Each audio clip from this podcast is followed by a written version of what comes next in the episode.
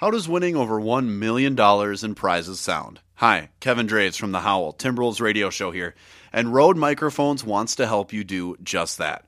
My Rode Reel, the world's largest short film festival, just launched for 2018 with over $1 million in prizes available. Want to enter? Go to www.rode.com slash myroadreel and follow four easy steps. You download the starter pack, create your short film, make a BTS, and submit. It's as simple as that. Contest closes July 31st. For more info and rules, visit rode.com slash myroadreel. Rode, studio quality, easy accessibility since 1967. Tonight, you folks at home and we here in the Coliseum will watch history in the making. The first game ever for the Minnesota Timberwolves.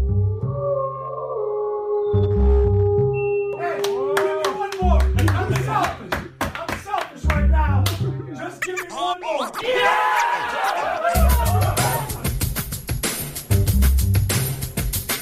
It's the fifth pick in the 1995 NBA draft. The Minnesota Timberwolves select Kevin Garnett from Farragut Academy in Chicago.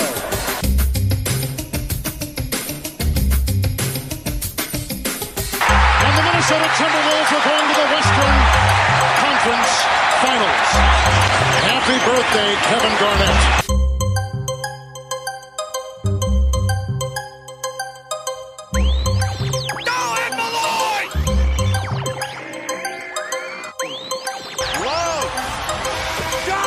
Oh, my, oh, my, oh, my.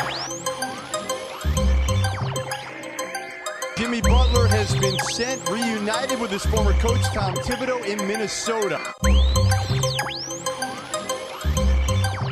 4.7 seconds. Gibson's got to get it in. Does. Wiggins drives across midcourt. Andrew lets it fly at the buzzer for the win.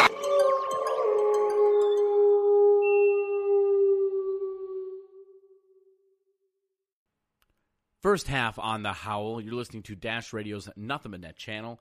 This week, just like last, we will be having the first half instead of quarters one and two, and we will be focusing on the NBA draft. This is kind of a review. We'll take a look at the picks, I'll, I'll kind of go over what we're thinking in terms of whether we liked it, whether we didn't, compare it to my mock, and we'll be able to kind of uh, break down the draft and kind of put it to a close.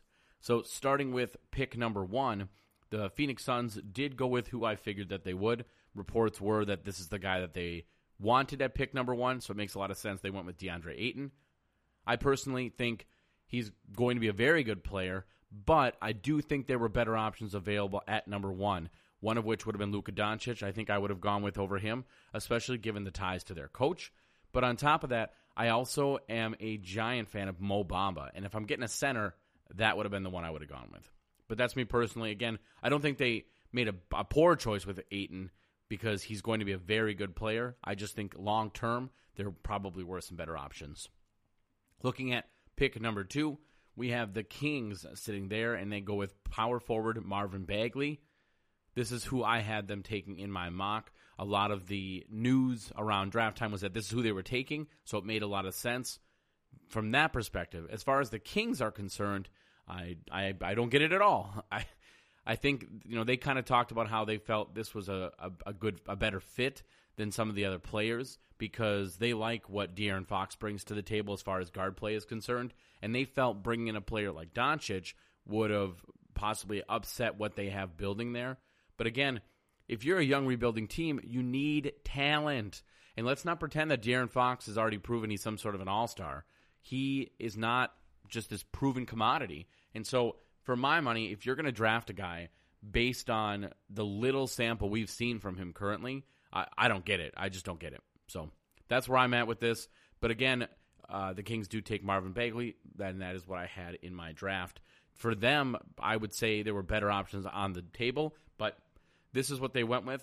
Uh, again, though, I think Luka Doncic, or heck, uh, even a player like maybe Jaren Jackson or Mo Bamba, one of my favorite players in this draft, the guy that I think, when all is said and done, will be the best player in this draft. I think that's where you're looking as far as what would have made more sense for the Kings.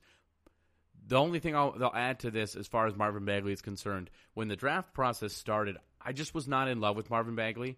In fact, he, one of, in the in the top ten, he was one of the players that I liked least. But you know, in watching his game more, I, I do appreciate some of the things he's able to do. Love his high motor, and uh, you know, some people talk about how he probably has one of the best second jumps uh, that they've ever seen in the draft. So there's things to like about him. I, I for my money though, I just I, I can't get down with Marvin Bagley here at two for the Kings. But I guess we'll see. Maybe they'll prove us wrong. Looking at pick number three, we have the Hawks. Now, this is where things got a little goofy. They traded with the Dallas Mavericks, so they made this pick.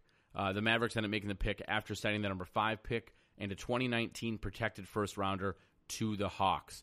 Now, my understanding, I believe, is that this is a it's a protected first rounder that uh, the Hawks received in this deal. I believe it's protected one through five. And obviously, if you're the Dallas Mavericks, you know you're probably your hope is that you are giving this pick away, not because you want to get rid of first round picks, but you hope that you've improved enough to that point where it's not going to be top five. So I guess I guess we'll see. It's an interesting trade. I, I love it for the Mavericks. Luka Doncic is arguably the best player in this draft. So I get why they made it. To the Hawks, you know, they add another piece for down the road. They were fully enamored with Trae Young. That was the guy they just were all in on. So if if you so I, I talk about this a lot when I when I when I do some NFL draft stuff, but my whole thing with the draft is if you're a team and you go into the draft process and you say to yourself, "All right, this is the guy that I want. This is who I'm hoping we like we can end up with." And I, I kind of appreciate a coach or a GM saying, "This is the guy I want, no matter what, and I'm going to find a way to get him." And what I like about the fact that they they liked Trae Young and they said, "This is our guy," is not only did they end up with him, but they got better value for him. Because at pick three, it's definitely a reach given who's on the board. At pick five, it makes a lot more sense, and it's much more it's much more palatable at that stage. So I like it. I think it's a good pick uh, as far as they're concerned. Now, uh, if if I'm a Hawks fan, though, I probably look at this and I say I would have probably had Luka Doncic, but at least unlike with the Kings there's definitely some some optimism. There's some things to like, and and when all said and done, uh, you know, at the end of this mock, I think you can kind of agree that the Hawks had a really really solid draft, and you know the direction that they're going. Which some people kind of feel like it's a kind of a, a next gen Warriors. They're going with that, you know, that shooting is really what their focus has been. But anyways, for my mock, I did have them taking Luka Doncic just because for my money, I didn't think that they were going to be able to pass on such a talent at number three. And in a way, uh, I do get this right because the third pick is Luka Doncic, just to a different team. Moving on to the Grizzlies. At the Grizzlies pick, I was kind of torn at what to do. Right before, you know, going into the draft, there was a lot of reports. Players just did not want to end up with the Grizzlies. Did not like the management situation, the roster the fact that it was going to be a rebuild, guys didn't necessarily want to be there. But based on who was available and based on who they liked, my assumption was that they were going to go with Jaren Jackson Jr., and that's why I had in, their, in my mock. That is who they end up taking here, which is which is uh, a nice match, I think, for the Grizzlies. And just before the draft, we were able to, to hear about how Jaren Jackson had decided he was okay with being with the Grizzlies. So it ends up being a much better pick at that stage because you know you're getting a guy that that that has accepted like yeah I think I can I can join the Grizzlies and kind of start building them and start helping them out on this rebuild process. So I think it makes a lot of sense. Jaren Jackson has a, a, a really really high ceiling and a, a relatively uh, high floor too. So I think it's a really solid pick there for that rebuilding team. At pick five, as we talked about, that was the Mavericks originally, but they traded that pick away. So with the trade, you have the Hawks at five take Trae Young, which makes a lot of sense. That was the guy that they had really been set on, and by moving back, the pick makes a lot of sense. So Trae Young does go to five. Of course, with Trae Young going at five, that does put the Magic in a little bit of a situation because, uh, by all reports, a lot of people felt like going into the draft, Trae Young was the number one target for the Magic. Now, again, I'm not sitting in their draft room, but that is who I had mocked to the Magic at number six. Is I, I felt he would make a lot of sense. What the Magic do is what their GM said they would do. In this instance, they do go best player available, which is Mo Bamba. And again, when all is said and done, he might be the best player in this draft class. Again, time will tell, but I do like this pick for the Magic at number six.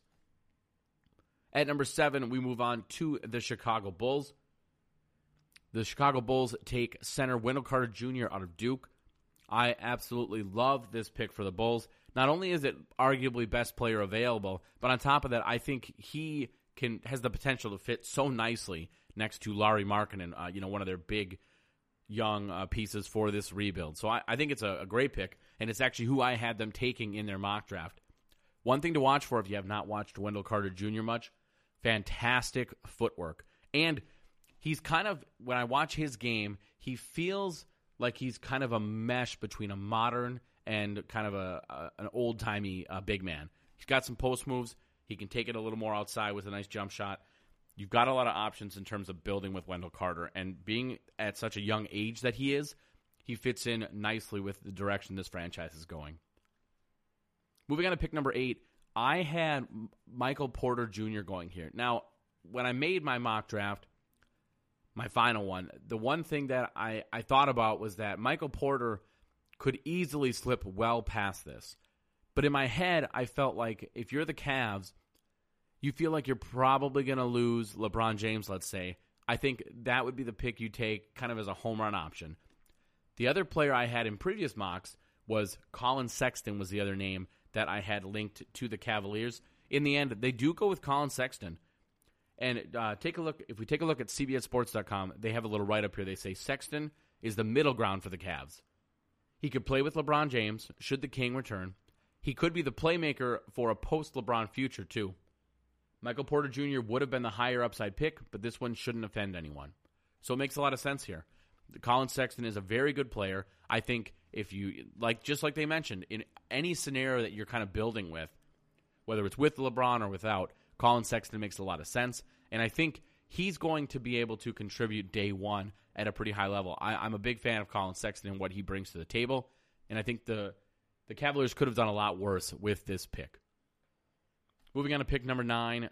Going into the draft, this one felt pretty obvious as far as the Knicks are concerned. I went with Kevin Knox. Reports at the time were that it really seemed like that was the guy they had set their sights on.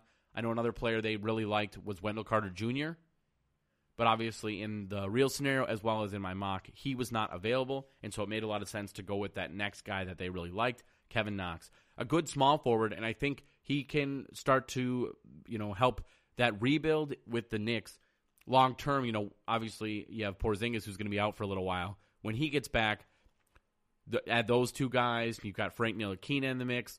You've got some nice pieces uh, to start building in the East. So I like that. Now at number 10, this got a little weird for my money. So initially, so I had the 76ers taking Mikal Bridges, which is exactly what they do. They draft Mikal Bridges, and I'm thinking to myself, yep, this pick makes a lot of sense. Add to it that Mikal Bridges' mom works for the organization, and at that point you're thinking, this is a fantastic pick. You had heard the 76ers really liked him. If he had if he could go anywhere, that's where he wanted to go was the 76ers. So you're thinking it's a match made in heaven. Unfortunately, what ends up happening is later on, the Phoenix Suns actually trade for Mikal Bridges. They send number 16 and a 2021 first rounder via the Heat to the 76ers. Let me say this about the trade. I like Mikal Bridges. I do not like Mikal Bridges enough where I'm going to be able to, that I'm willing to send them a 2021 first rounder. For anyone that's not aware of this, in 2021, there is a chance that they could have reverted back to that could be the first year that they've reverted back to high school players being allowed in the NBA. If that's the case, if it's the first year, this is what you have to think about. That draft is going to have all the top talent from 2020, and it's going to have all the top talent from 2021. So it's going to be a crazy deep draft because you're going to have all the guys that were one and done, and then you're also going to have all the guys that are none and done, all the guys straight out of high school. So that one year is going to be massive as far as talent is concerned in that first round. So I think, now again, it's not a guarantee that 2021 is when this happens, but signs point to it being right around this time. I just think you can't take that chance. It's too much of a commodity. And if we're looking at, at the way this turned out, the Phoenix Suns get Mikal Bridges. That's fine. But at, at 16, you would have gotten Zhaire Smith. I don't think we can downplay Zhaire Smith. The guy has all the talent in the world. He's young. I have no doubt he's going to be a fantastic player, and I just think you sold your, you sold him short And I think you're also overestimating the talent Mikal Bridges brings to the table with a trade like this. On top of that, the 76ers, I get why they do it. They get this great future pick. They also get Zhaire Smith, a guy that reports where they were really big on coming into this draft. In fact, I think there was a chance they were going to take him at 10. That was kind of uh, one of the top teams that I felt he could possibly go to. So I get it from the 76ers point of view, but at the same time, you get Mikal Bridges, you have this cool story. So I think from both teams' perspectives, uh, I'm a little sour on it. I, I think I would have liked it to just you know stick with the way it was, but I get why the Sixers did it. The Suns, uh, good luck, I guess. Moving on. Oh, and by the way, I had Mikal Bridges here in my mock, so I think that made a lot of sense. But moving on to pick number 11, we have the Hornets. And the Hornets, what they did was they were able to find out, and I don't think it was, I don't think it was any sort of like breaking news. Pretty widely reported that the Clippers were really high on Shai Gilgeous-Alexander, and on top of that, uh, they really, and once you know, if you're the Hornets and you're like, oh, the guy's right behind us, they want to take this guy that's sitting here. Why don't we take him? Why don't we take him? Or why don't we at least let them know that we want to take him? And that way we can maybe get some value out of this. So what ends up happening is there's a trade. The Clippers end up making this pick after trading 12 and two second rounders to the Hornets for number 11. Even though it was a roundabout way of getting there because of the trade, the Hornets do end up taking the player I had them mocking, which is Miles Bridges, the small forward out of Michigan State. I absolutely love this pick for them. The fact that they were able to get a guy that, you know, not necessarily slides a bit, but given the talent in this draft, given that people felt he did not get as good staying an extra year at Michigan State, he's able to slide a little bit and they get, a, I think, a solid player. And again, depending on what they end up doing this offseason, whether they keep Kemba, whether they trade him, I think they've got a lot of options. And no matter what they do, he's a nice piece moving forward. What I like about Miles Bridges, for anyone that hasn't watched his interviews or seen him play, he's actually a friend of former Michigan State player Draymond Green, and actually he's Draymond Green has helped him to understand just the importance of being positionless. And in interviews, Miles Bridges has said just that. So I think a guy that understands that the modern NBA is in a position where players are playing multiple positions, and you're not just pigeonholed into, let's say, you know, just a power forward, just a small forward. He's going to be able to guard multiple positions, play multiple positions, and he makes a lot of sense at pick number 11 or 12, however you look at it. For the Hornets, looking at the Clippers, like we said, they took Shai Gilgeous-Alexander, and then with the second pick, the surprise for me was they took Jerome Robinson at 13. I thought there were better options available here as far as fit, but also you're not even taking best player available. I think taking Jerome Robinson here is a gigantic stretch. And I'm a, I'm one of his biggest fans, but he brings to the table some some would argue the worst defender in the draft. Lots of issues for Jerome Robinson. Now, I know there's some talk about how part of the reason why Jerome Robinson was a bad defender is because that's just how they had the team set up. They didn't have the depth. They needed him to play major minutes, and so they definitely changed the schemes a bit to kind of hide him and make sure that he didn't get into foul trouble. Even if you take that aside, I think he looks at many times a lazy defender. I, I don't know that I don't think physically he has any issues. It's just there's definitely some problems in terms of effort, I think, on that end.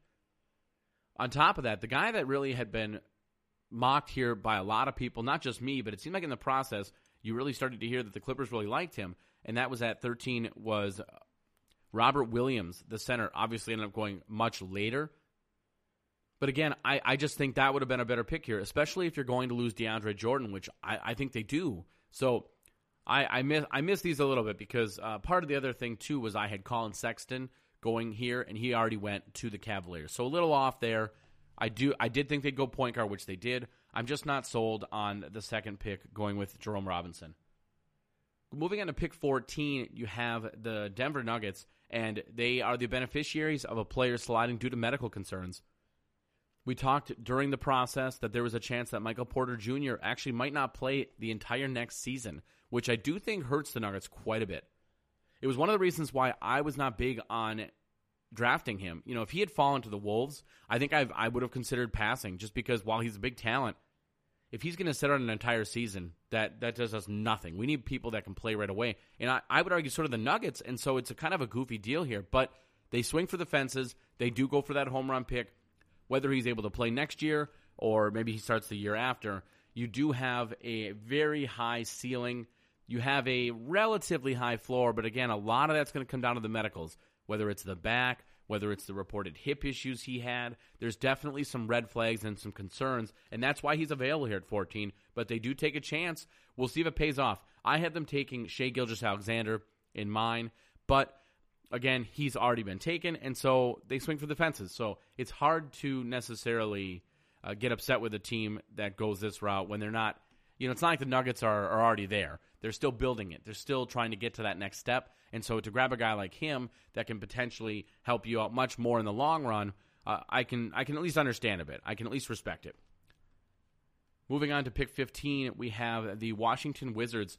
I had them selecting Lonnie Walker. Now, uh, uh, in real life, they do not go that direction. They do go with Troy Brown Jr. I thought it made a lot of sense for them to go with one of two things. I thought it made sense to get them a, a backup guard, or I thought it made sense to get a center type player of the future because they've got some older pieces in the post. You know, some of their best pieces are still young, and uh, the guys, you know, you've got Bradley Beal, you've got John Wall. So I wasn't totally sold on this pick where they went Troy Brown. I think that Troy Brown's floor is not great. He really needs to get better at shooting. Uh, let's take a look at the CBS Sports, what they have to say. The fit is weird, just like I talked about. Uh, can Brown, who can play both guard spots, ever join John Wall on the court? Not a good shooter yet, and he'll be a longer term pro- project than some other players that were available, such as Khyri Thomas. One of one of my favorite players in this draft actually was Khyri Thomas, so I get that. But he's also not as high upside as Lonnie Walker. He's a good player at the right value, but how will it work? And they graded a C plus. Could not agree with them more. I actually had Troy Brown sliding uh, quite a bit in this draft from where his original expectations were. I mean, you're listed as a shooting guard and you're not known as a shooter. I always have concerns there when you come into the league because l- look at it this way. Becoming a good shooter is never a guarantee. So many guys have come into this league, they don't have a great shot, and you hear an analyst go, Well, all it is is shooting. All he's got to do is learn how to shoot. It's so much more than that. For anyone that plays basketball, perfecting a jump shot, I, I would say, is an art form. I just think there's a lot more to it than just jumping in the gym one day and saying, Hey, here I go. I'm going to be a shooter. Just it just there's more to it than that, and you really got to figure out what your place is as far as the league is concerned. And I Troy Brown just scares me a bit. So again, that's their pick. I had them going Lonnie Walker, which would have made a lot more sense. But what do you do? We move on. 16, we already talked about this, but this ended up being the the trade between the Suns and the Sixers. So it's Zhaire Smith goes here, and ultimately he makes his way to the Philadelphia 76ers. I very much like Zhaire Smith. The guy gets after it on both ends. He's athletic. He's able to box out with with the best of them. The guy makes that when when he gets into a game, boxing out, rebounding is, has has someone at his stage, one of his coaches, really just pu- punched it into his mind how important it is to grab rebounds, to box out, to fight in there, and he does that. And so I think this is no matter who was going to get Zhaire Smith, it was a good pick. But again, like we talked about before, I just don't love the way it worked out for both teams. Moving on to 17, the Bucks take one of my favorite players in this draft, a guy I was really, really hoping would the Wolves would get. That's shooting guard Donte DiVincenzo. He was the the Villanova redshirt sophomore. Now, after the draft, I, I, I saw a few people that were kind of ripping Donte. I'm sorry, the guy is an absolute perfect uh, player in today's NBA. I think he brings it on both ends. He works really hard. If you haven't seen it yet, watch the video of him from the combine. You know, some guys chose not to not to perform at the combine. Some guys uh, went to the combine, but maybe you didn't really feel like they were giving it their all. Donte really sold out when it came to let's talk about the scrimmage. The guy was diving for balls. He's really getting in there. He's uh, taking contact. He's doing all the little things. What I like about Donte's game is it's very all encompassing. He can rebound. He can pass. Uh, you know, he sees the floor very well. He's actually a very good team leader, good shooter. 85 threes made on the season, shooting 40%. Lots of things to like about Donte, and I think he would have made a lot of sense for the Timberwolves. For me, looking at my mock, I had the Bucks. Now they're sitting at 17. I had them taking Jerome Robinson, the guy that went earlier to the Clippers. Now again, even at 17, I was a little taken aback uh, for a guy like Jerome Robinson to go to the Bucks. But you kept hearing that his that his value was shooting up draft boards, and so I kind of thought going with a guy like him that's just a, a, a really good scorer made a lot of sense. You know, at the time, I didn't love the fit of Donte DiVincenzo here just because uh, I was a little salty. I wanted him to go to the Wolves. So I think that was more so my issue with this. I think the nice thing about Donte is I do think he's going to be able to play a little one and a little two. I have seen other people question whether he's got the size to defend threes, and I think that's fair. I think he's mostly going to be playing ones and twos. And I think that his court vision, though, along with his high basketball IQ, is going to make him. I think ultimately it'll be a, a good fit for the Bucks. We'll see how it works out. Looking at CBSSports.com, they mention the Michael Jordan of Delaware is ready to st- is ready to step in and be a shooter. And next to playmaking forward Giannis, he could play point guard or shooting guard, just like we just talked about. He'll join Malcolm Brogdon in that role and has more offensive upside. He's a playmaker with confidence who can take a lot of roles. So in the end, now there, there might be some players. You know, one guy I really wanted to see the Bucks consider would have been Elie Okobo, who ends up going uh, much later, but uh, just a really high upside guy. Uh, you know, a true point guard that would have really fit in well with what the Bucks are building. But ultimately, I do like what they did here. I think Donte is a fantastic pick. And a side note to this, I did see that there was a there was a report about how the Bucks actually had a potential trade in the works they were looking at trading with I believe it was the Hawks and in the end it fell through because the reports came out that the Bucks were going were going to go a different direction. And so when the Hawks found out that the Bucks weren't taking their guy, they backed out of trade discussions. So just something to consider down the road. Again, if you're the Bucks, maybe close your doors a bit. Maybe don't let that stuff leak. Let's not blame. I've seen some people start blaming reporters for stuff like this. You know, guys like Woj, guys like Shams that are reporting this. I'm sorry, but if you're a sports reporter and you get news, you're going to want to be the first one to report it, whether it's something basic, whether it's the draft, whether it's whatever. So if you don't want stuff like this to get out, don't let it get out. Case in point, the Minnesota Timberwolves. It is rare that you hear what they're going to be doing, whether that's via the draft, whether that's at free agency. They make sure to keep their doors shut, and more teams need to take that option, I think. As fun as it is as fans, you know, a lot of fans are thinking, I really want to know what my team's going to do. I really want to know like the plans, thoughts, stuff like that. But if that starts stuff, if that stuff starts getting leaked out, that can hurt your franchise. Case in point here, the Bucks could have gotten some uh, some future considerations, maybe a second round pick or something to move back. They end up not getting that. So, food for thought. Uh, moving on to pick number 18, we have the Spurs, and you know, as always, the Spurs are a team very similar. I feel like to some of the other great organizations where they just kind of find ways to get good talent. And in this scenario, they have Lonnie Walker slides to them. An absolute coup if you're them. I actually had them taking Zhaire Smith, another player that would have made a lot of sense, but he's already gone. So I love the pick of Lonnie Walker that some people thought was going to be a top 10 pick potentially. So I think you really hit a home run here. I think he fits well whether you have. This is similar to the Cavs pick. He fits well whether you keep Kawhi or if Kawhi's out the door. Lonnie Walker is a nice piece for the future. Pick number 19, I had the Hawks going Kevin Huerter. There were some reports that they possibly made a a promise to Kevin Huerter here, and they do end up taking him. So it's possible they made a promise here. It's tough to say for sure, but I really like Kevin Huerter and what they were able to get. For anyone that has not watched his game, he is a fantastic shooter. And because of that shooting, some people have kind of given him a Klay Thompson type vibe in terms of comparisons. So he can make a lot of sense here. Looking at CBSSports.com, they say the Hawks may have exited this draft class with the two best shooters, Huerter and Trae Young. And that's what we talked about before. It kind of looks like with these two picks, whether you love them or hate them, at least the Hawks have decided on a direction they want to go and they've embraced the modern shooting movement. That alone merits a good grade, they say. Will Huerter ever be more than a solid role player? Probably not, but he could add a lot to a team that has needed help on the wings for years. I think you could get a guy in Huerter. Maybe he ends up being a Kyle Korver type player where he's going to come in and just get buckets. Threes, specifically, I should say. Going to jump in day one and be able to score.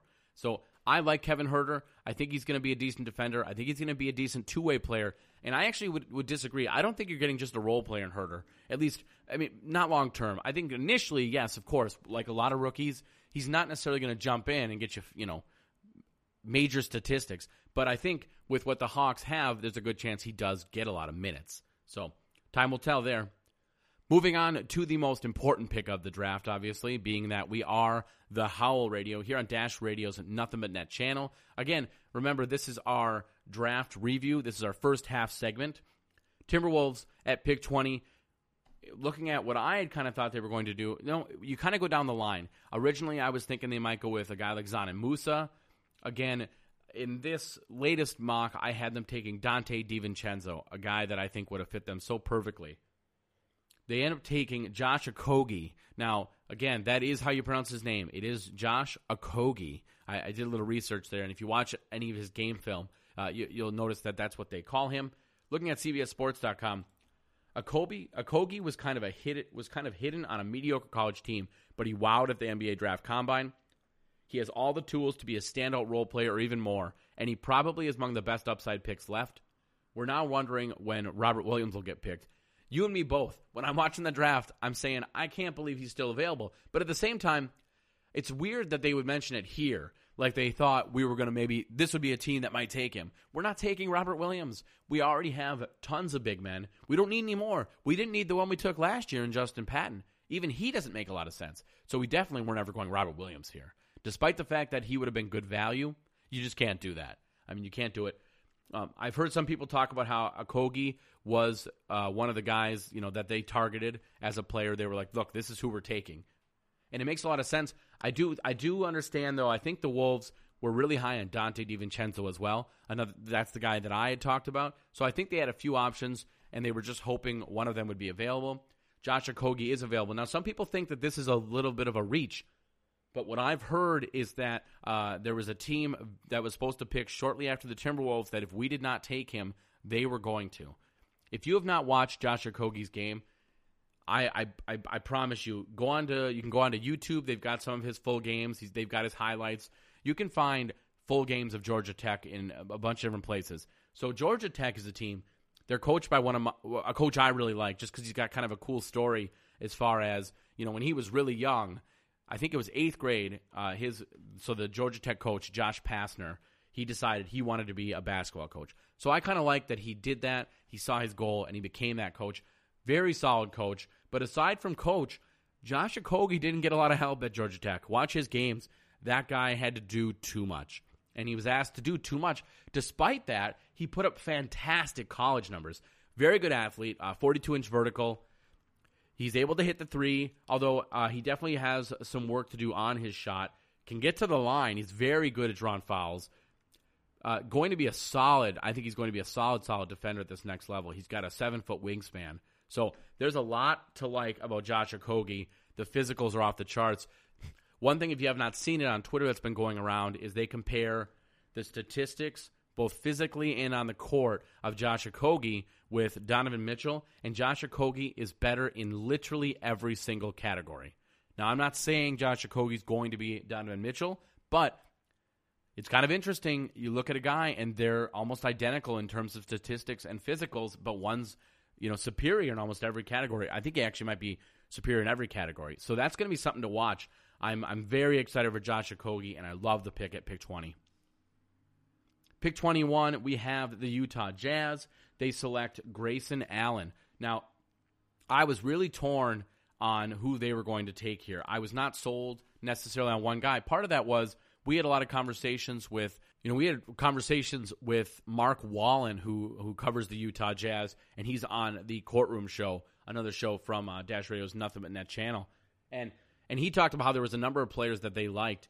Uh, my understanding after the fact uh, in in talking with people and kind of seeing things is they really liked Grayson Allen and they were very pleased that he landed here. Looking at CBS Sports, they say offense for a team that needs offense. Allen is a great athlete with a varied skill set. He's a known commodity, not an upside pick, but he might have some left even after four years at Duke. He could play with Donovan Mitchell, potentially a lot, if Mitchell slides to point guard long term. So I really do like Grayson Allen's fit here. I think he's a competitor. Now, granted, you're hoping that he moves on from some of those on the court issues and and he's and he's able to be a contributor right away. And I think he will. I think he is a player that's learned. And I think if you look at the if you look at the team the Jazz have built, there's a lot of things to like about his fit with them. And they've got some nice veterans. They've got some good young pieces. Guys like Ricky Rubio. Heck, I'm going to even add Donovan Mitchell, even though he's young. They're not going to let Grayson Allen get away with stuff at the NBA level. And so I think whether he's already turned that corner himself, someone in that organization is going to make sure that he does.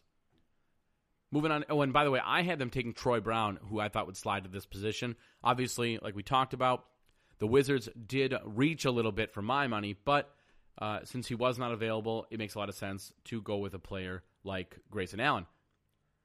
Looking at the Bulls, uh, I have them taking Chandler Hutchison. Makes a lot of sense, and that is who they took.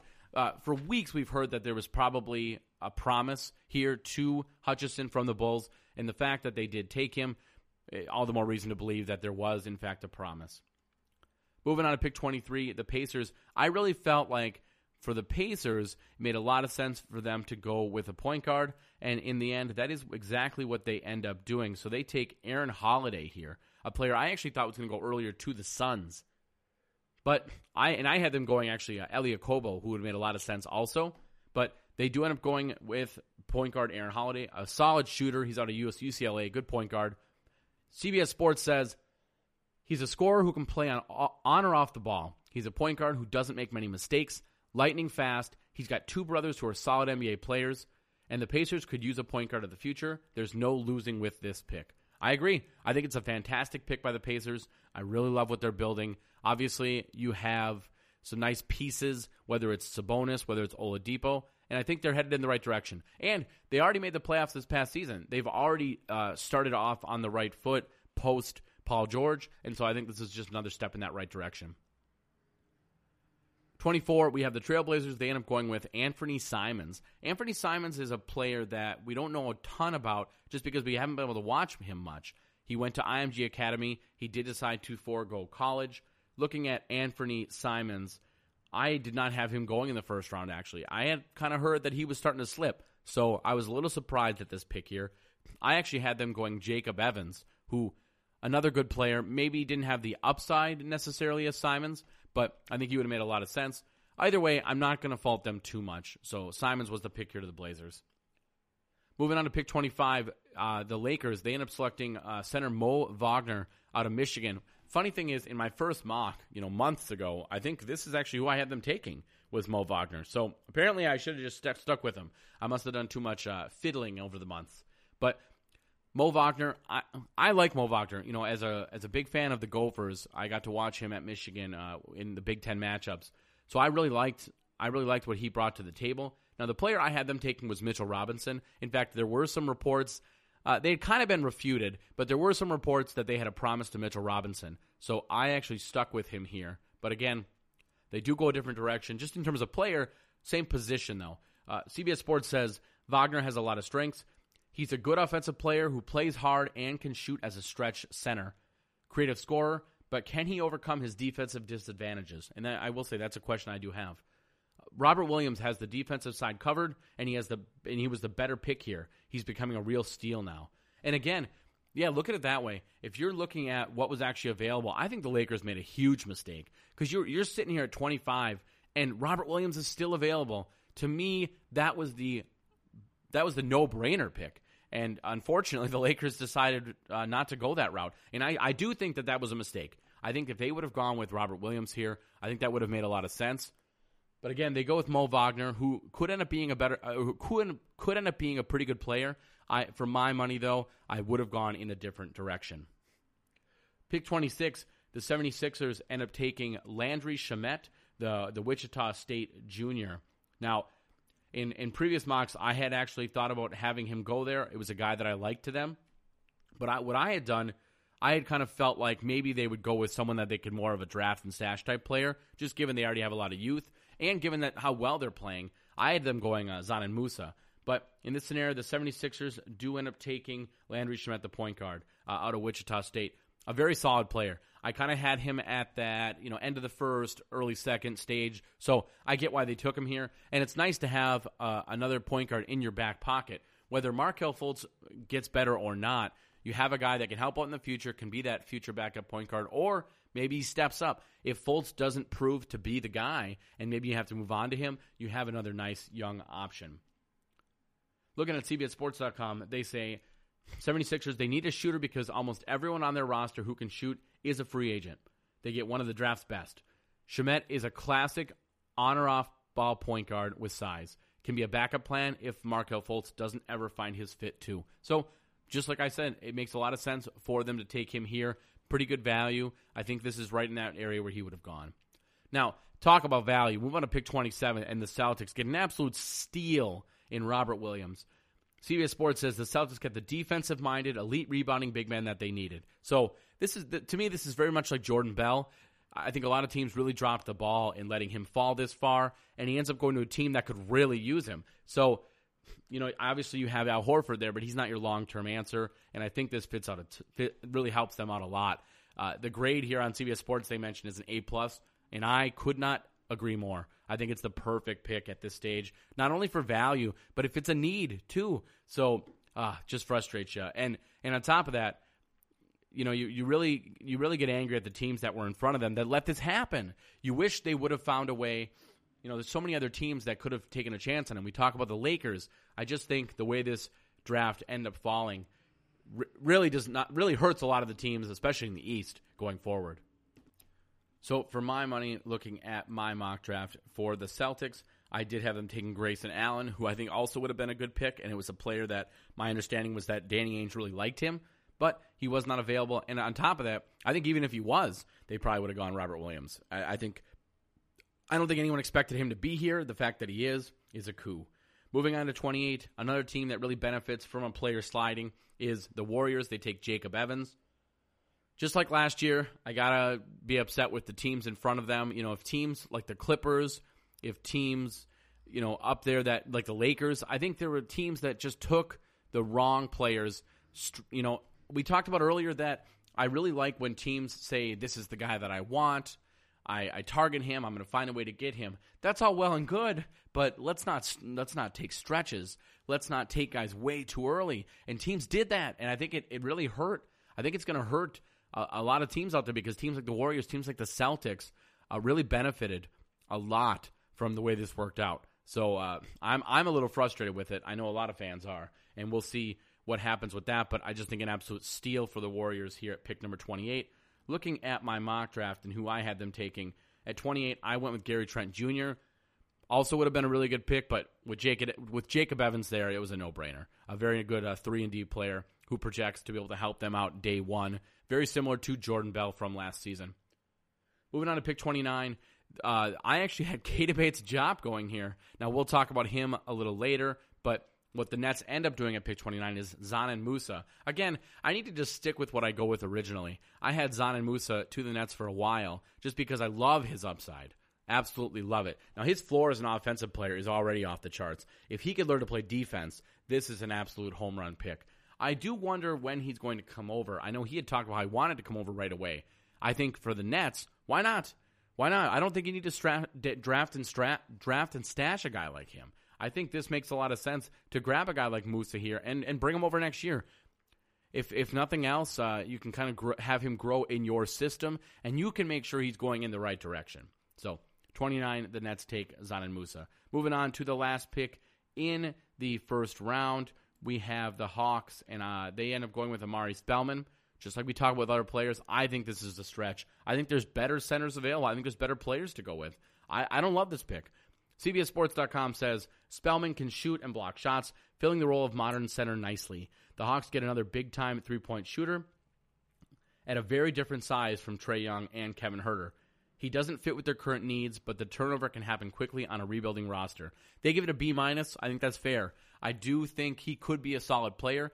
He's not a bad player. Like I'm not down on Omari Spellman. I just think there were better options at this stage. But again, now they, they they obviously have a need here where they said, look, we're gonna we're gonna become shooters. We're gonna embrace that modern NBA, and they do go that route. So while I don't like the pick necessarily at number thirty, I do get why they made it in terms of what they are trying to rebuild what they're trying to start as far as really embracing the modern NBA and shooting.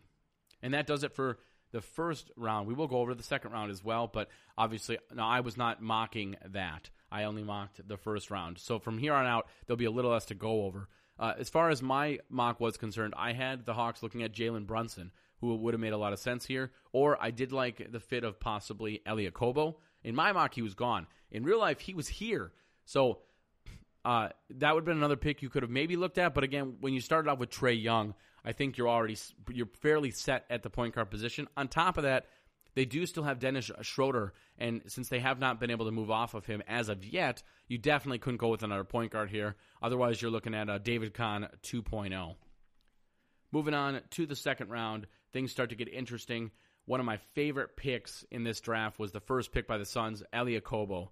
I just think now take away the trading, take away that. But if you just look at the fact the Suns walked away so far at this stage with Elie Okobo. obviously number one was DeAndre Ayton, and then you're talking about they also got Mikal Bridges. I am I'm absolutely floored with what the Suns were able to do. Absolutely love their draft. I love their future. I love what they're building. And as a Wolves fan, I hate it because they're in our division, they are in our conference, and uh, I am frustrated by that. But I love this pick of Elie Okobo to to number one to the Suns in the second round because he could have gone a lot earlier. Pick number two, we have the Grizzlies. Uh, we had heard uh, before the draft that they had possibly made a promise to Jevon Carter, and that's who they end up taking here. Uh, CBS Sports says Carter is a really solid defender who improved his offense at every stage. He's strong and reliable, and he'll grit and grind. Now, obviously, currently your point guard is Mike Conley. That's that's just who's there. That's who you're going to start as long as he is healthy. But Jevon Carter is a nice little pickup here. I think that he could contribute down the road. Probably able to contribute a little bit off the bat as well. I don't know if they're going to make him a standard player. If they're going to two way him, you have a few options with a player in the second round. And actually, looking back quick at the Suns, they've already signed Elie Okobo to a four year deal. Four years, $6 million, I want to say. Uh, so, uh, really a nice piece there, and they, they gave him that first round type contract. So, I like that a lot too. And Jevon Carter is a player. They might do something similar. Probably not in terms of uh, giving him big money necessarily, but just in getting him signed and getting him to be a part of that future. Pick number three in the second round is the Mavericks. They, have, they go Jalen Brunson. I like Jalen Brunson. So I do think this is a pretty good value pick. They've obviously got some some depth now at the point guard position. They've still got JJ Barea. Uh, I believe he's probably not obviously in the long term plans. He's he's getting up there in age, but he might be a solid veteran. It's tough to say. You know, here on the Howl we're not big fans of JJ Barea. When he was with the Wolves, uh, to put it nicely, he sucked. Let's just say that he was not a good player. I did not like him here, but there are some things that he can maybe teach some of these young players. But if you look at their roster, Yogi Ferrell's there. He really impressed at times. You have Dennis Smith Jr., and everyone knows what he brings to the table. And now you're adding Jalen Brunson. CBSSports.com says this run on point guards now sees perhaps the most polished and definitely the most accomplished college player in the draft come off the board. Brunson's shooting and post game make him an interesting and unique player who projects to be an excellent, excellent backup for Dennis Smith Jr. Can they even play together? So grade A, and I, I would agree. I think this is a good value pick. Not necessarily a need, but I do think this gives you another option. If you're not totally infatuated with a guy like Yogi Ferrell, I think Jalen Brunson brings a lot to the table.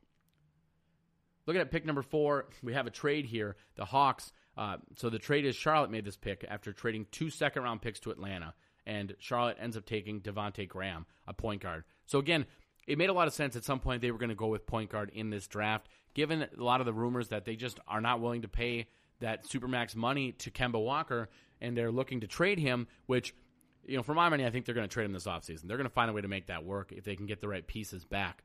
So it's good to have a point guard on the roster. It's good to bring someone in that's going to be able to help you down the road. So I get it. Looking at the Magic at pick number five, they take a guy that a lot of people felt was going to go in the first round and that's shooting guard Melvin Frazier. Uh, you know, he's a three and D player. He's got a lot to like. Um, just going over what CBS Sports says, Frazier's a pure three and D player, but he's not exactly an upside pick or a playmaker.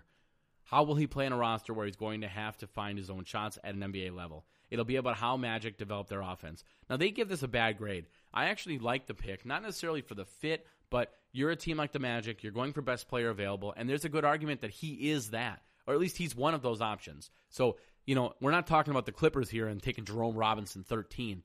We're talking about the fifth pick in the second round, taking a guy that many thought was a first round talent. So I have no issues here. I think it's a solid pick by the Magic. Pick number six, the Knicks do something that makes a lot of sense for a team in their situation, which is going with, again, like we talked about, one of the best players available, Mitchell Robinson. He's got a high upside. I actually had him going uh, sooner than this. I actually thought he was going to go to the Lakers in that first round. Obviously, you had the Lakers definitely uh, with a bit of a stretch when they took Moritz Wagner, and that pushed some other pieces back. Robert Williams was available. When he moved back, this gave the Knicks the opportunity to take him at pick number six. Now, we talked about in the first round when the Knicks picked, another guy they were really infatuated with was Wendell Carter Jr. When they did not get him, it's nice that they're able to grab another center uh, that fits maybe what they're kind of trying to build there in New York. Mitchell Robinson's kind of a question mark, just given that you did not get to watch him in college. So we'll see what he brings to the table for the Knicks, but I really love this pick at uh, number six in the second round. Pick number seven, you have the Kings were supposed to pick here. Uh, they had a trade. Portland made this pick after trading two future second round draft picks to the Kings. Portland gets uh, one of our favorites on this show, shooting guard Gary Trent Jr. out of Duke. This pick gets a B according to CBS Sports. Uh, I absolutely love this pick for Portland. Uh, Trent will play for the Blazers, where he's yet another offensive minded guard, but he's got the tools to, to develop long term. Perhaps the Blazers can, can use Anthony Simons and Trent to push each other as rookies and second year players. Now, I will say this given that they took Anthony Simons earlier, it does, I get why you might not love this pick as much. Now, they have a lot of guards on this team. They have a lot of needs on this team. They have no cap flexibility. When you look at all of that combined, it does make you question it a little bit. But if you say to yourselves, I don't know if CJ McCollum is going to be here long term. I don't know if Dame Lillard is going to be here long term. If you have some question marks as to how you're going to keep that top end together, it does make some sense to grab some high upside guards. That is what they end up doing. So time will tell as far as the Blazers are concerned. I don't love their draft just because I think Simons is a player they might have been able to get where they took Gary Trent here. So I don't love what they did, but I, I respect it. Let's say that. I don't love it, but I respect it. At number eight, you have the 76ers we're supposed to pick here. They end up trading. Detroit makes this pick. They trade two future second round picks to Philly. And Detroit ends up taking one of the players that I love in this draft, Khyri Thomas, a great 3 and D player. What they say on CBSSports.com, this is exactly what the Pistons, who acquired the pick from the overly pick-rich 76ers, needed. Thompson, Thomas can play offense and defense at high levels right away. He's a first round talent. I had him as a top 20 prospect at a no risk spot. They get an A plus. Who doesn't get an A plus is Khyri Thomas and his team. I think they made a huge mistake by not going and working out for other teams. He did what he could to stay away from the Timberwolves, and as a result, well, guess what? We stayed away from you, Khyri, and that's unfortunate because I think you would have fit what we were building here. And you're going to an organization like the Pistons that you just kind of hope find a way to use you correctly. But again, they're going in a different direction. Obviously, uh, they're going, you know, new coach, new GM. They've really changed up what they're doing, what their philosophy is. And I, I, I would love to see how they end up using Khyri, and I think he ends up being a really nice selection for them you know, on CBSSports.com, they have him listed as a point guard. Uh, that's news to me. I've not seen him uh, listed as a point guard, so we'll see if that's how he's used. A lot of that's going to depend on Reggie Jackson and his future too. So, moving on to pick number nine, it was supposed to be the Lakers. The Lakers made this pick after sending a 2019 second rounder and cash to the Sixers. So the Lakers end up taking Isaac Bonga. I love Isaac Bonga as a prospect. I'm not going to say that the guy's got a high floor, but I do love him as a prospect. Uh, you know, he's listed as, I mean, a crazy tall point guard. I mean, if you look at some of his measurables, it's it's pretty off the charts. Just um, how physically gifted he could be as far as a point guard is concerned. What they say on CBS Sports, very young player with great size who joins the Lakers. This is a win because you can try him out in a lot of roles, but he also might never be an NBA player. Now, I'm going to disagree there. I think he's for sure going to be an NBA player.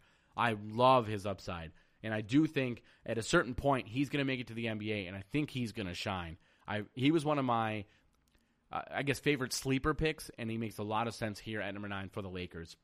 Moving on to the Nets, you have Rodion Kurucs uh, out of Latvia goes to the Nets. I think this is a, a pretty good pick here. You know what one person said here on CBS Sports. There's an argument that Kurucs is better than first rounder rounders Dzanan Musa right now, which that could be the case, I guess He's, they say his upside seems low, but he might actually be an NBA player, which is a fine value for a European in the 40s. I have no problem with this pick. I get it. Uh, he, he, he, I think he's supposed to be a draft and stash, uh, but I guess time will tell here.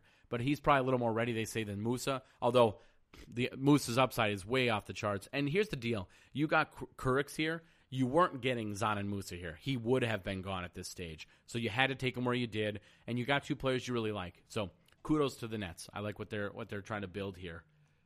At number 11, uh, we have a trade. Denver Nuggets make this pick after trading 43 and a future second rounder to the Magic, and the Nuggets take Jarred Vanderbilt, the Kentucky freshman.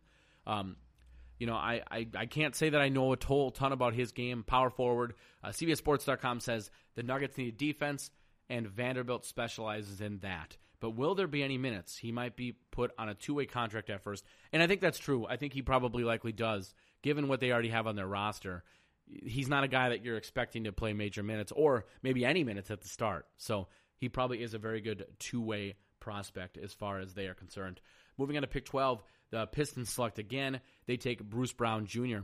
Uh, you know, there was a time when Draft Express, for example, had Bruce Brown going to the going to the Minnesota Timberwolves at pick number 20. So I get Bruce Brown here at 12.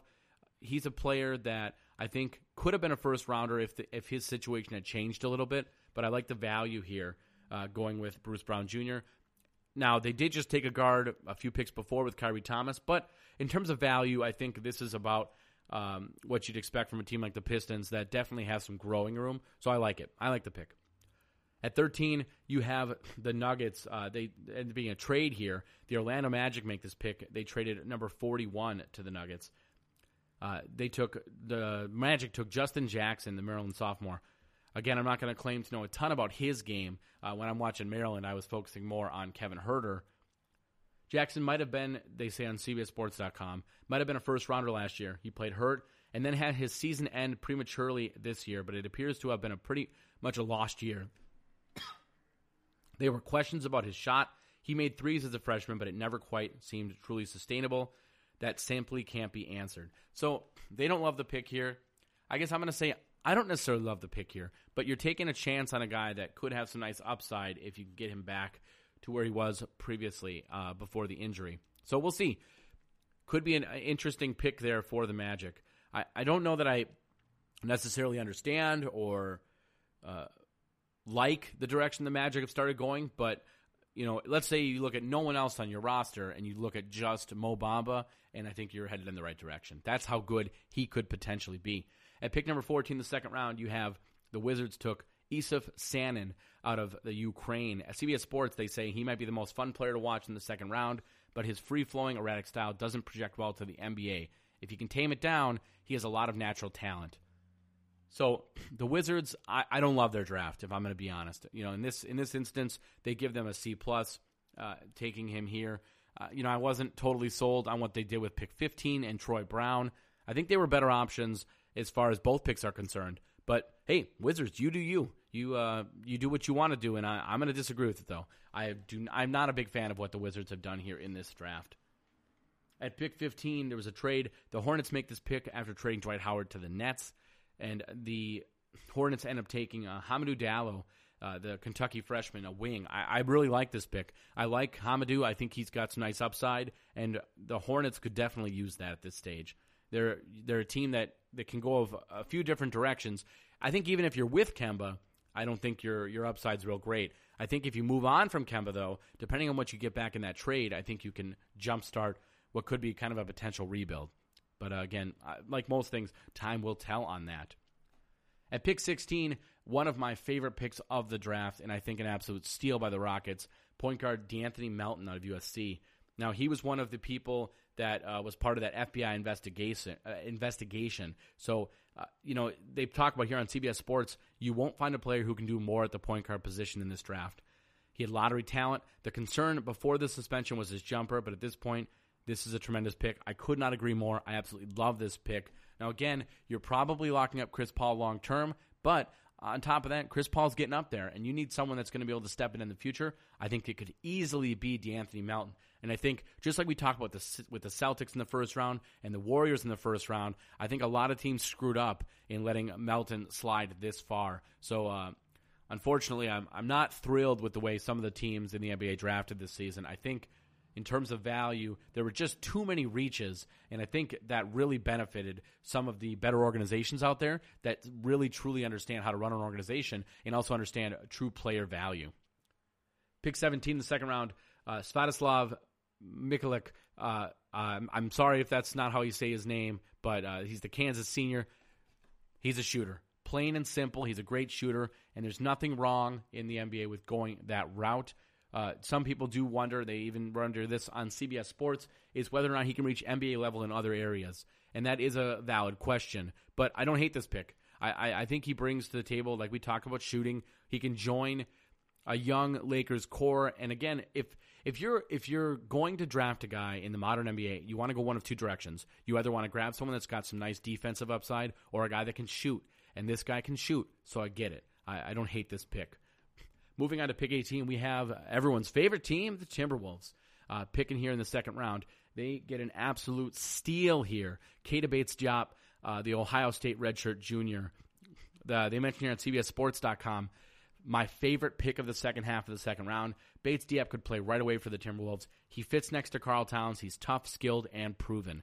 If you have not watched Keita Bates-Diop play, I strongly suggest you do.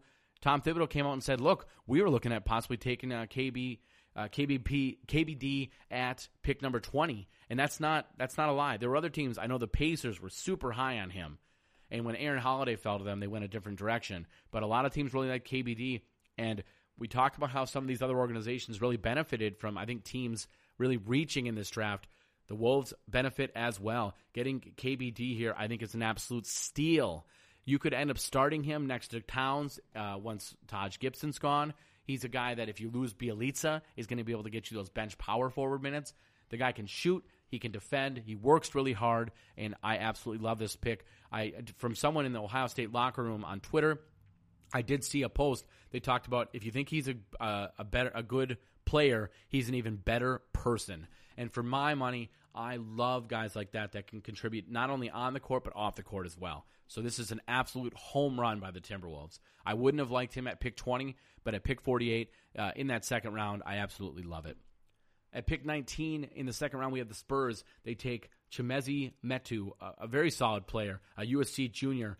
Uh, CBS Sports says there was a time when he looked like a future first rounder, but his developmental curve leveled off a little. If any organization or any team is going to get the most out of this guy, it is, of course, the Spurs, who find ways to really grow talent here in the NBA. So I love that pick for the Spurs, just in the sense that I think if anyone's going to take a chance on a guy and try to build him up, get him to that next level, it is the Spurs. At number 20, you have the Pacers. They take Alize Johnson, the Missouri State senior. I'm not going to claim to know a lot about his game. Uh, what they say on CBS Sports, he's a rebounder, but last season left a lot to be desired on the offensive end. They give this pick a C plus. Again, when you get into that second round, uh, you know, there's a reason why some people feel that second round picks are necessarily not a good value. I think some teams don't really understand the importance of second round picks and how good you can get based off of just second round picks. There's been a lot of steals in the second round, and I think this draft is going to prove that. 21, the Pelicans take point guard Tony Carr, Penn State sophomore. Uh, we're going to kind of jump through these last few picks here. Uh, 22, there was a trade. The Rockets make this pick after trading cash considerations to Utah. So that does answer the question whether or not, even in a deep draft, if you can buy picks, you can, in fact, buy picks. If you're the Jazz, I don't know that you necessarily should be trading picks to the top team in the West, but uh, it's not my call. So the Rockets take Vince Edwards, the power forward out of Purdue. CBS Sports says Edwards might be the most proven shooter in this draft year after year of consistent high level results at every level from a stretchy position. He fits the Rockets roster well. Again, he's a power forward. They do give this an A minus as far as grade. Moving on to 23, the Thunder. Uh, shooting guard Devon Hall, Virginia senior. CBSSports.com says the idea that he could be the next Malcolm Brogdon seems like a stretch. He simply didn't produce at nearly that level. So, uh, you know, this is another one of those guys. There's been a number of guys in the second round or the first round people felt were maybe a little bit of a stretch or in terms of value, and uh, this guy is no different. Uh, the next one, you have a pick that I really like. Uh, you had a trade here. Philadelphia made this pick after trading Ray Spalding, uh, pick number 56, and Kostas Antetokounmpo, uh, pick number 60 to Dallas. Uh, so they end up getting Philadelphia against Shake Milton. Uh, he's a player that a lot of people thought was a first round talent. I really like what they did here as far as grabbing a player that really could help out long term uh, for Philadelphia, especially with a lot of their shooting guards, or sorry, I should say a lot of their shooters uh, going out the door this offseason. Makes a lot of sense. They talk about on CBS Sports huge wingspan, position versatility, and strong shooting made it seem like he could have been a late first rounder. And I couldn't agree more. They give this pick an A, and I do as well. I think this is a really solid pick here for Philadelphia. The Hornets at 25, they take Arnoldas Kuboku, Kulboka uh, out of Lithuania. At number pick 20, number 26, 76ers, we talked about this. They made the pick for Dallas. Ray Spalding, uh, the power forward out of Louisville. At 27, you have Kevin Hervey uh, out of Texas Arlington, senior. That goes to the Thunder. Uh, CBS Sports says he absolutely deserved a spot in the second round. Was the kind of productive college player who turns himself into an NBA role player. Given A minus. Pick number 28, the Nuggets select center Thomas Welsh, UCLA senior. They say his lack of shot blocking and declining efficiency after Lonzo Ball left are worrisome, but he's a seven footer. So it's one of those things where you're definitely taking a chance on a guy due to size. I don't love this pick necessarily, but I love the pick because it's the Nuggets, and I do not wish for them to succeed. So in, in that instance, I don't love the pick for any other team, but I'll, I'm fine with it for the Nuggets. 29, uh, the second to last pick in the draft. Uh, shooting guard George King goes to the Suns. Colorado senior. CBS Sports says, can a college role player become an NBA role player? It works sometimes. So again, I do think there were better players available. Uh, one guy, you know, Rawle Alkins is a guy that comes to mind. I do think there were some nice pieces that they passed on. And then last pick in the draft, you had a guy that I love his upside, and I would have taken a chance on him, which is Kostas Antetokounmpo, the Dayton freshman. Uh, uh, this ended up being a pick for Dallas, and I love that. I love that they make this pick, and they do get a guy with a lot of upside. CBSSports.com says if you've got a chance to grab Giannis Antetokounmpo's brother with the 60th pick, you do it. He's got great measurables, and he's worth the flyer. And it says on a former flyer because the Dayton Flyers. So I love this pick, and that does it for. Um, remember, we've been listening to the Howl. This is our first half. This is our draft review uh, on Dash Radio's Nothing But Net channel. Uh, coming up, we got some tracks for you at halftime, and then stay tuned for the second half where we have our 2K All Day segment, as well as in the fourth quarter, Howl Hardwood history, followed by Can Kevin Kuzi. That does it for the first half show. Stay tuned for the second half coming later this week on iTunes, Stitcher, or anywhere great podcasts are found. You can listen to us on Dash Radio's Nothing But Net channel on Wednesdays from 2 to 5 p.m. and Saturdays from 10 a.m. to 1 p.m. Central.